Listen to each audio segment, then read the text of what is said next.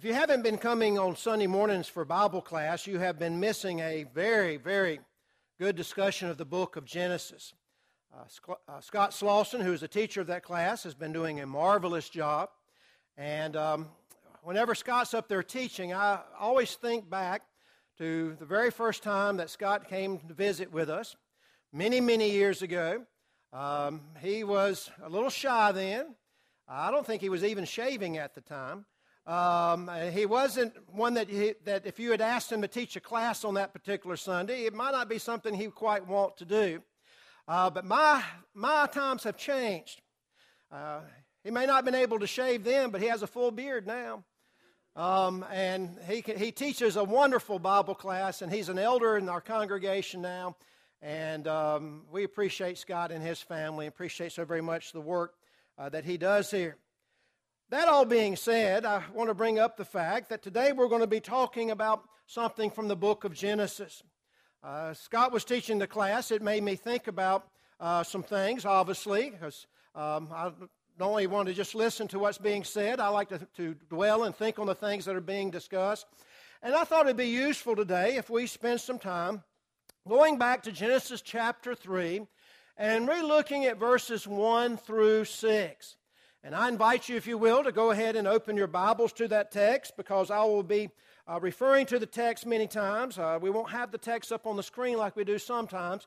I want you to open your Bibles, if you will, and look right at the text so you can follow, uh, uh, follow along with me this morning. Uh, one thing we need to appreciate before we even get into a discussion of the text is the fact that, folks, Satan is real. Satan is very, very real. He is as real as God, and he is as real as Jesus Christ. Uh, we sometimes talk about how that we need to have faith in God and how that we need to have faith in Jesus Christ. But, folks, let me tell you this morning, uh, we also need to have faith in Satan. I don't mean in the fact that we need to have faith that we're putting our confidence in Him, but we need to have faith in the fact that even though we cannot see Him, even though He's not something tangible that we can touch, He is very real. He is alive and He is active and He is trying to do what He can to make you fall. 1 Peter chapter 5 and verse 8 reminds us that we need to be sober we need to be vigilant because our adversary, the devil, walketh about as a roaring lion, seeking whom he may devour. Satan is alive and active. And as we're going to discover in this lesson today, uh, Satan is also someone who will lie to you. Jesus was having a discussion in John chapter 8 and verse 44 uh, with some Pharisees, and he was, uh, of course, discrediting them for the things that they were saying, but he brings out a very important point about Satan. In John 8 44, he says that Satan is a liar, and not only is he a liar, he is the father of lies. In other words, what he is saying, saying there is that with Satan, that's where all the lying began. And today, as we look at our lesson, we see this lying beginning and this lying being per, per, per, uh, perpetrated through Eve, and that lying continues on today with us. On October the 12th, 1998, there was an article in the paper about six men who were killed in Texas. And it's an interesting story because these men were killed because they were sleeping on a railroad track. About 3:45 in the morning, Union Pacific rail line came through and they saw the bodies on the track with the lights, but they couldn't slow down this train that was going so fast, and they end up killing all six men that were sleeping on the tracks. And an investigation took place. Why in the world would these men be sleeping on the tracks? Well, they discovered that these men were trying to uh, move into the country, if you will. They were immigrants and they were traveling on foot and they were trying to find what they thought was a safe place to sleep. And someone had told them that if you sleep between the rails of a train uh, track, that the snakes would not bother you. That for some reason snakes would not go over the rail lines, and therefore that was a safe place to sleep. And evidently they were scared of snakes, and therefore that's where they decided to put down their head for that night. But they were wrong. Somebody had lied to them. In fact, Union Pacific Railroad made the statement that oftentimes they run over snakes all the time on a train track because of the warmth of the rails and because of the metal of, the, of, absorbing the heat of the sun, that oftentimes at night, that's one of the places where snakes end up. And engineers have talked about how many times that they see uh, snakes that have been cut in half because they were on uh, the train track. And I think it illustrates the point that we think as we go through life that somehow or another we can put up some rails, and as long as we stay in the middle of those rails, then we don't have to ever worry about that liar, that snake, that serpent that is called the devil, and somehow or another he can't get to us. But folks, that's the way that Satan works. When we think that he can't get to us, that's when he can get to us. Uh, the passage that Jeremy read for us the second time from 2 Corinthians chapter 11 and verse 3, Paul makes that very point. He's telling us in that passage that we need to be careful lest Satan trick us or lie to us and we end, into, end up in the same situation that Eve ended up in. So this morning I want us to be thinking about this particular idea of the fact that we're going to look at what Satan does. We're going to think about what Eve did and then I want us to think about ourselves and think about our own situation and how that this can apply to us, and we need to be very, very careful. First of all, this morning, I want you to think about Satan. I want you to think about uh, what Satan will do. These are some truths that began in Genesis chapter 3, but they have continued and they will continue until the Lord returns.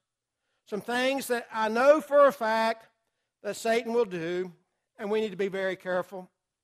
The very first thing I want you to think about is how that Satan will question God's word. Look at chapter 3 and beginning at verse 1, and notice what the text says. It says, Now the serpent was more subtle than any beast of the field which the Lord God had made.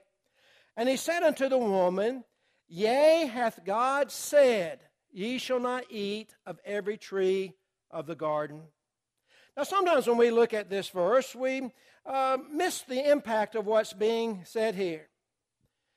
The King James has it in such a way that maybe you almost think he's making a positive statement, but what he's doing here, he's raising a question mark.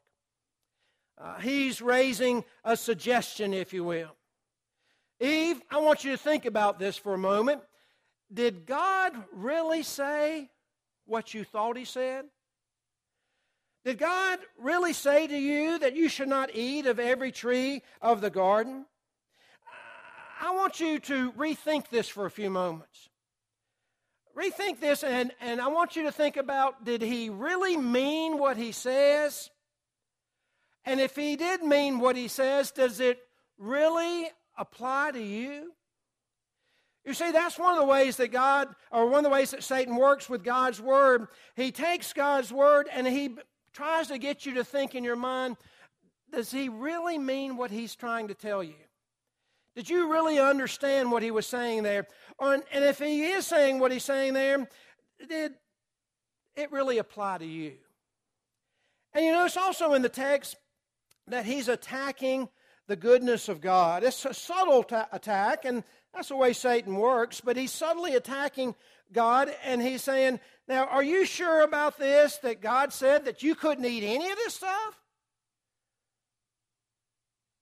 He's trying to start putting something in Eve's mind that Satan oftentimes putting oftentimes puts in our minds, and that is, is God depriving you of something? Is God depriving you of something? You need to rethink this, Eve. You need to really think carefully about did God really mean what he says when he said you can't eat of every tree in the, in the garden? But he doesn't stop there. It's not a big leap, if you will, after questioning God's word to actually have Satan denying God's word. You see, if Satan can get you to believe one lie, uh, then he can get you to believe another lie. And so he starts building up his case, if you will. He doesn't just stop with the idea of questioning God's word. Now he wants us to actually deny what God's word says. Notice what verse 4 says. And the serpent said unto the woman, Ye shall not surely die. Guess what, Eve? What God said, that's not the case. It's not true. He told you something that actually wasn't the case. If you do this, you won't die. Now, think about this for a moment because this is where this hits home just a little bit. Everything that Eve had to go on concerning death and what it means to die came from God's Word. She was the first woman here on the face of the earth. She, in this point in time, as far as we can ascertain, had never seen anything die, so she knew nothing about death. She knew nothing about what it even meant for something to die. She had no clue what the word meant to die, but yet at the same time, she had God's word. All she knew about what Satan was talking about was going to come from God's word. Oftentimes, when we uh, live this life and understand and appreciate there are some things that we don't understand. We also appreciate the fact that all our knowledge of it comes from God's Word, and we need to simply trust God's Word in it. I've done a lot of study on it, and I think I've got a pretty good handle on it, but still, I don't fully grasp the idea of how the blood of one man, Jesus Christ, can save me from my sins in spite of the fact of who I am, in spite of the fact that it seems unfair, in spite of the fact that it seems like I'm getting away with something, that just doesn't really make sense to me. But all I can do is go on God's Word about it. Why in the world Jesus Christ and his apostles gave us the command to be baptized for the remission of our sins? Why in the world did he tell us to go and be immersed in water? And why that is significant in order for a person to be saved? I may not understand all of it, but also know all I have to go on is God's Word, and that should be enough. We need to understand and appreciate the fact that when God says something, we need to understand that it is truth. But yet, what does Satan do? What does he do with God's Word? He tries to tell us to deny it, that it's not really the case. You see, when we deny God's word, uh, it leads to death. When we accept God's word, it leads to life. Uh, we have a, a, song that we sometimes sing uh, beautiful words, wonderful words, wonderful words of life. The word of God is words of life. But Satan wants us to question it and make it into something else. He wants us to, to question God's word, and then he wants us to deny God's word. He says in verse 4, he contradicts God directly. He says, If you do this, you will not surely die. Once again, Satan is lying. But he doesn't stop there. Like I said, Satan, he likes to build upon things. If he can get you to do think about the first thing, then he can get you to think about the second thing. And if he can get you to think about the second thing, then he can get you to think about the third thing. He will substitute his own words or his own word, which is a lie. Look at verse 5. He says, For God doth know that in the day ye eat thereof, then your eyes will be open, and ye shall be as gods, knowing good and evil. Now we read that and we find some truth in what he says, and that's the way lies work. There are some truth there. Eve would know the difference between good and evil if she ate of the tree of knowledge of good and evil. It just makes sense. It goes along with the title of the tree. If you eat this, you're going to know this. But don't miss what Satan is emphasizing here. He's emphasizing the fact that if you do this, you'll be like God. You'll be like him. You'll be able to set yourself up, and since you know the difference between good and evil, you'll be on the same level as God. Now, think about that for a moment. All Satan is doing here is saying if you believe this particular lie, If you believe this substitution, like I'm trying to tell you that it would be the case, then what are you, what are you actually going to turn into? Are you going to be like God? Or are you going to be like Satan? It's interesting as you go through the Bible and you study uh, the life of Satan, and there's not a whole lot in the Bible about it, but we do know that in such passages as Jude chapter 6, where Jude tells us that the reason why Satan was being punished was because he left his first estate. In other words, he wasn't happy with the position that God had given him, and instead he wanted to be something more. He wanted to be something else than what God decided. Another passage over in 2 Timothy chapter, or 1 Timothy chapter 3 and verse 6 talks about the fact that one of the things that caused Satan to fall was his pride. There's an instruction there to make sure if we're going to be leaders in the church, we don't fall under the same condemnation as Satan, and his problem was pride. You see, Satan wasn't satisfied with where he was. His pride caused him to rebel against God, and that's exactly what he's wanting Eve to think about here. He's saying, if you will do this, even though God's word doesn't say this in this particular way, he says, You'll be just like him. You'll be on equal plane with him. You will be your own God. And, folks, when you think about it, you think about the fact that um, whenever we do sin, whenever we do fall prey to Satan's temptation, at least for that point in time, maybe it might just be a minute point in time, but in that point in time, we are basically saying, I don't care what God says. At this point in time, I'm on equal plane with Him, and I'm going to do what I want to do because I am my own God right now. And Satan says, You go right ahead and do that because that's exactly what I want you to do. I want you to believe that you are your own God. You can decide what is best for you. You can decide that you can turn away from God because you have decided. You have put yourself on equal plane with God.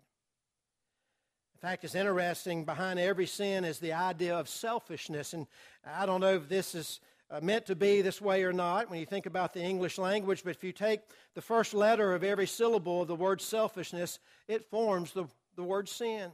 Selfishness. But because behind every sin is the idea this is what I want to do. I don't care what God says. I have fallen for the lies of Satan.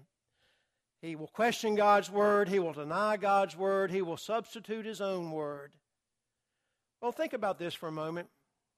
Think now, now what did, how did Eve respond to these attacks? How did Eve conjure up in her mind how she needed to handle these particular things. As Satan started adding these three things, these three building blocks, how did she respond? And you notice with Eve, and as oftentimes it is with ourselves, we will notice that we too have a progression. As Satan whispers in our ear more, we also progress more till it finally comes to the outcome that Satan wants. But notice what Eve did. First of all, she subtracts from God's word. Look at verse 2. And the woman said unto the serpent, We may eat of the fruit of the trees of the garden. Now, you first look at that and you say, Well, I don't think she said anything there that subtracted from God's word. That's exactly what God said. He said that they could eat of the fruit of the trees of the garden. But if you look real close at what she says, and you look real close at what God says, notice that she takes something out of it. Look over at chapter 2 and verse 16. Look at what Eve says and look at what God says. And the Lord God commanded of the man, saying, Of every tree of the garden thou mayest freely eat.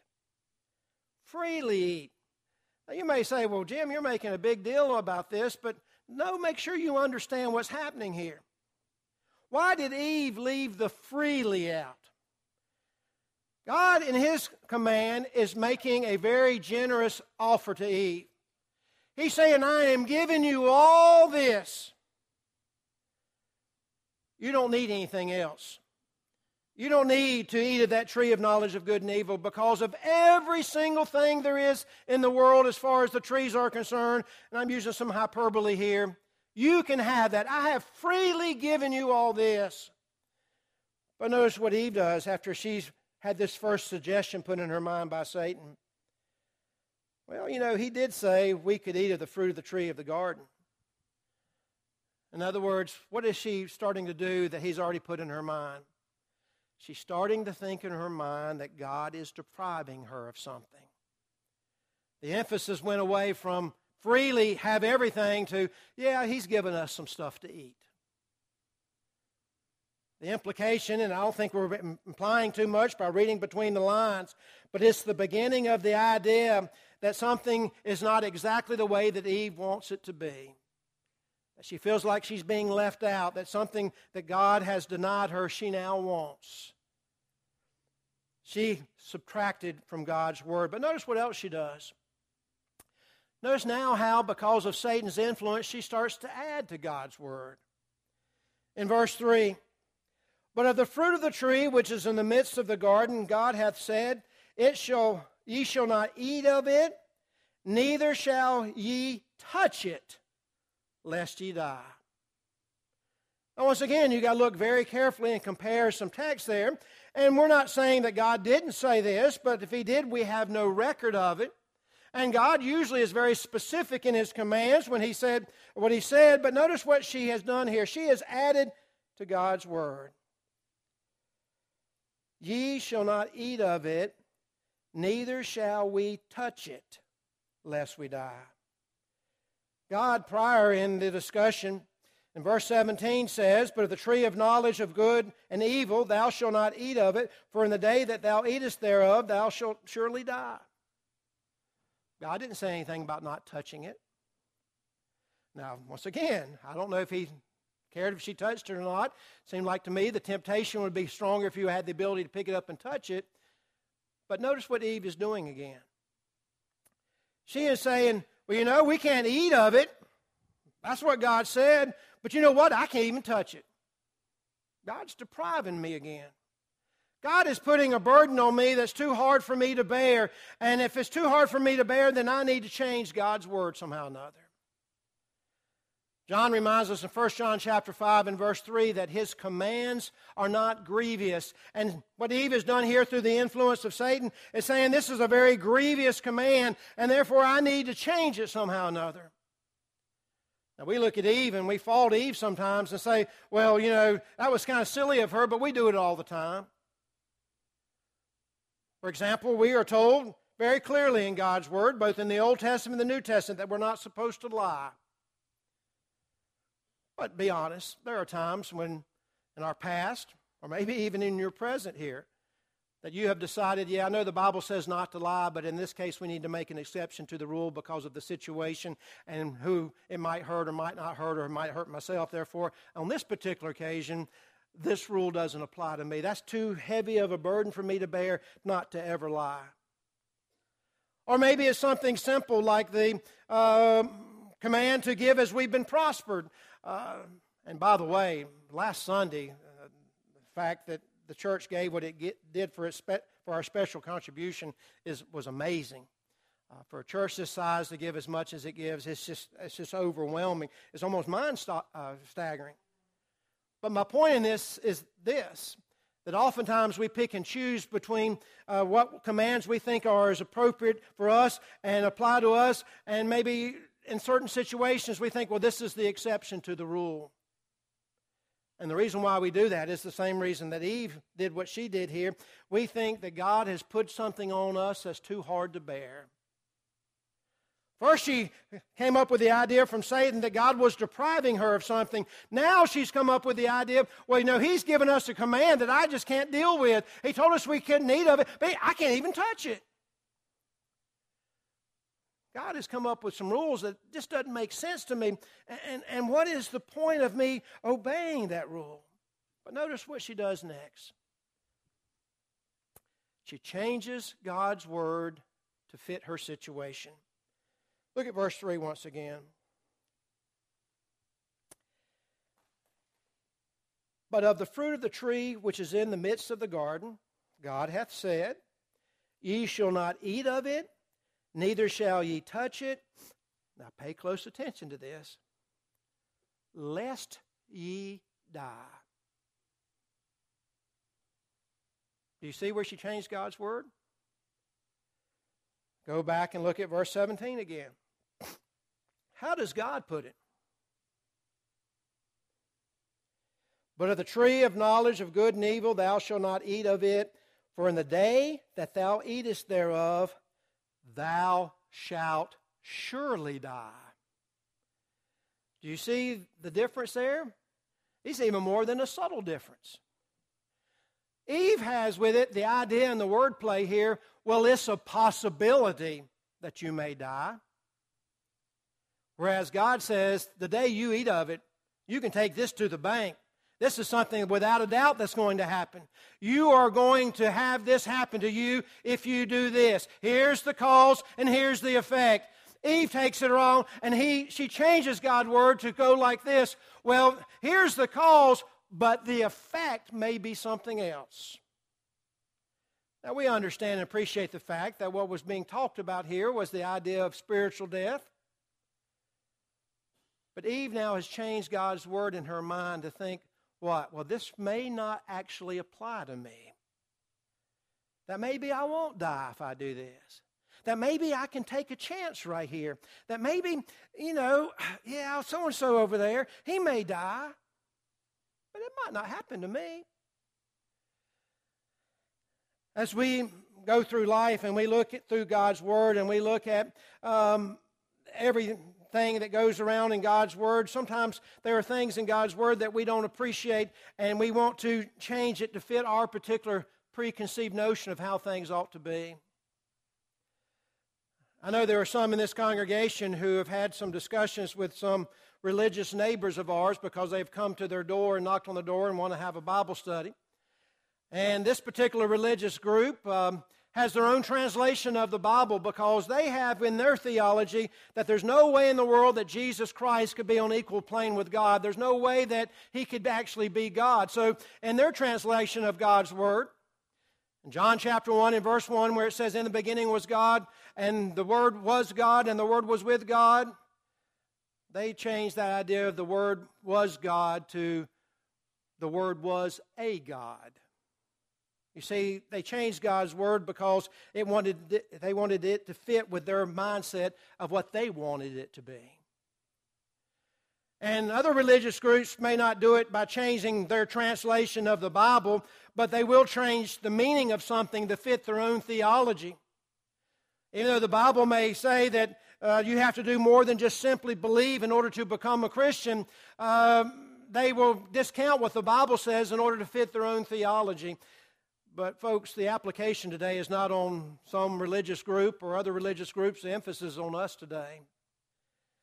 We need to be very careful that we do not get into the same situation that Eve got into, in that she wanted to change God's word to fit her particular, particular motive. God said very clearly if you eat of this fruit of this tree of knowledge of good and evil, you will die. You will surely die. Notice how Eve puts it? Lest you die. In other words, leaving the door of opportunity open that maybe God doesn't mean what he says. Maybe there really isn't a place called hell. Maybe there really isn't a judgment day. Maybe there isn't really a place called heaven, but if there is a place called heaven, maybe everybody gets to go to it. Now, notice what's happened here. Satan calls Eve to question God's word. Satan calls Eve to deny God's word. Satan calls Eve to substitute his own word, and look what she did. She subtracted from God's word, she added to God's word, and then the final outcome is God, or Eve changed God's word. Now, this morning, I want you to think about the fact that on our, in our lives, there are really two sides. There are God's Word and there's Satan word, Satan's Word. There is God's truth and there's Satan's lies. And every choice that we make, including beginning here with Eve in the Garden of Eden, every single choice that we make in this life is based on that particular promise. Are we going to believe what God says, that is truth, or we're going to believe what Satan says, that is a lie? It's interesting. I mentioned John chapter 8 a few moments ago. And in that particular chapter, Jesus makes two statements that really sums up everything that I've tried to talk about this morning. In John chapter 8 and verse 32, what does he say? He says, You shall know the truth, and the truth shall make you free. And then in verse 44, a few moments later, in John chapter 8, he says that Satan is a liar and he is a, the father of lies. And that really sums up the world that we live in when it comes to being pleasing to God and making decisions in this life. Are we going to follow the Word of God, which is truth, which leads to freedom? Or we're we going to become a part of Satan and his lies, who's been a liar from the very beginning. John chapter 14 and verse 6, Jesus says, I am the way, the truth, and the life. In other words, you need to understand that the way to get to heaven, the way to be saved, the way to have life, if you will, is all based upon God's truth. And so, if you're here this morning and you want to do the thing that is pertaining to God's truth, we invite you, if you will, to become a Christian. We're not going to tell you anything that's based on a particular theology. We're not going to tell you anything that's based on some kind of personal preference. If you do not know what you need to do in order to be saved, we'll sit down with you and look at God's truth and tell you what the Bible says. Or it may be that there's some here this morning that have been uh, fallen prey to Satan, fallen prey to his lies. Maybe uh, something Satan has told you. Maybe he has lied to you about some things and got you to question God's word. Maybe he's gotten you to deny God's word or substitute his uh, Satan's word, and that's caused you to subtract and to add and to change God's word so you can have your own selfish desire accomplished. Whatever your need may be this morning, we're here to help you in any way that we can. We just simply hope that you'll come as Scott leads us in the invitation song. Won't you stand?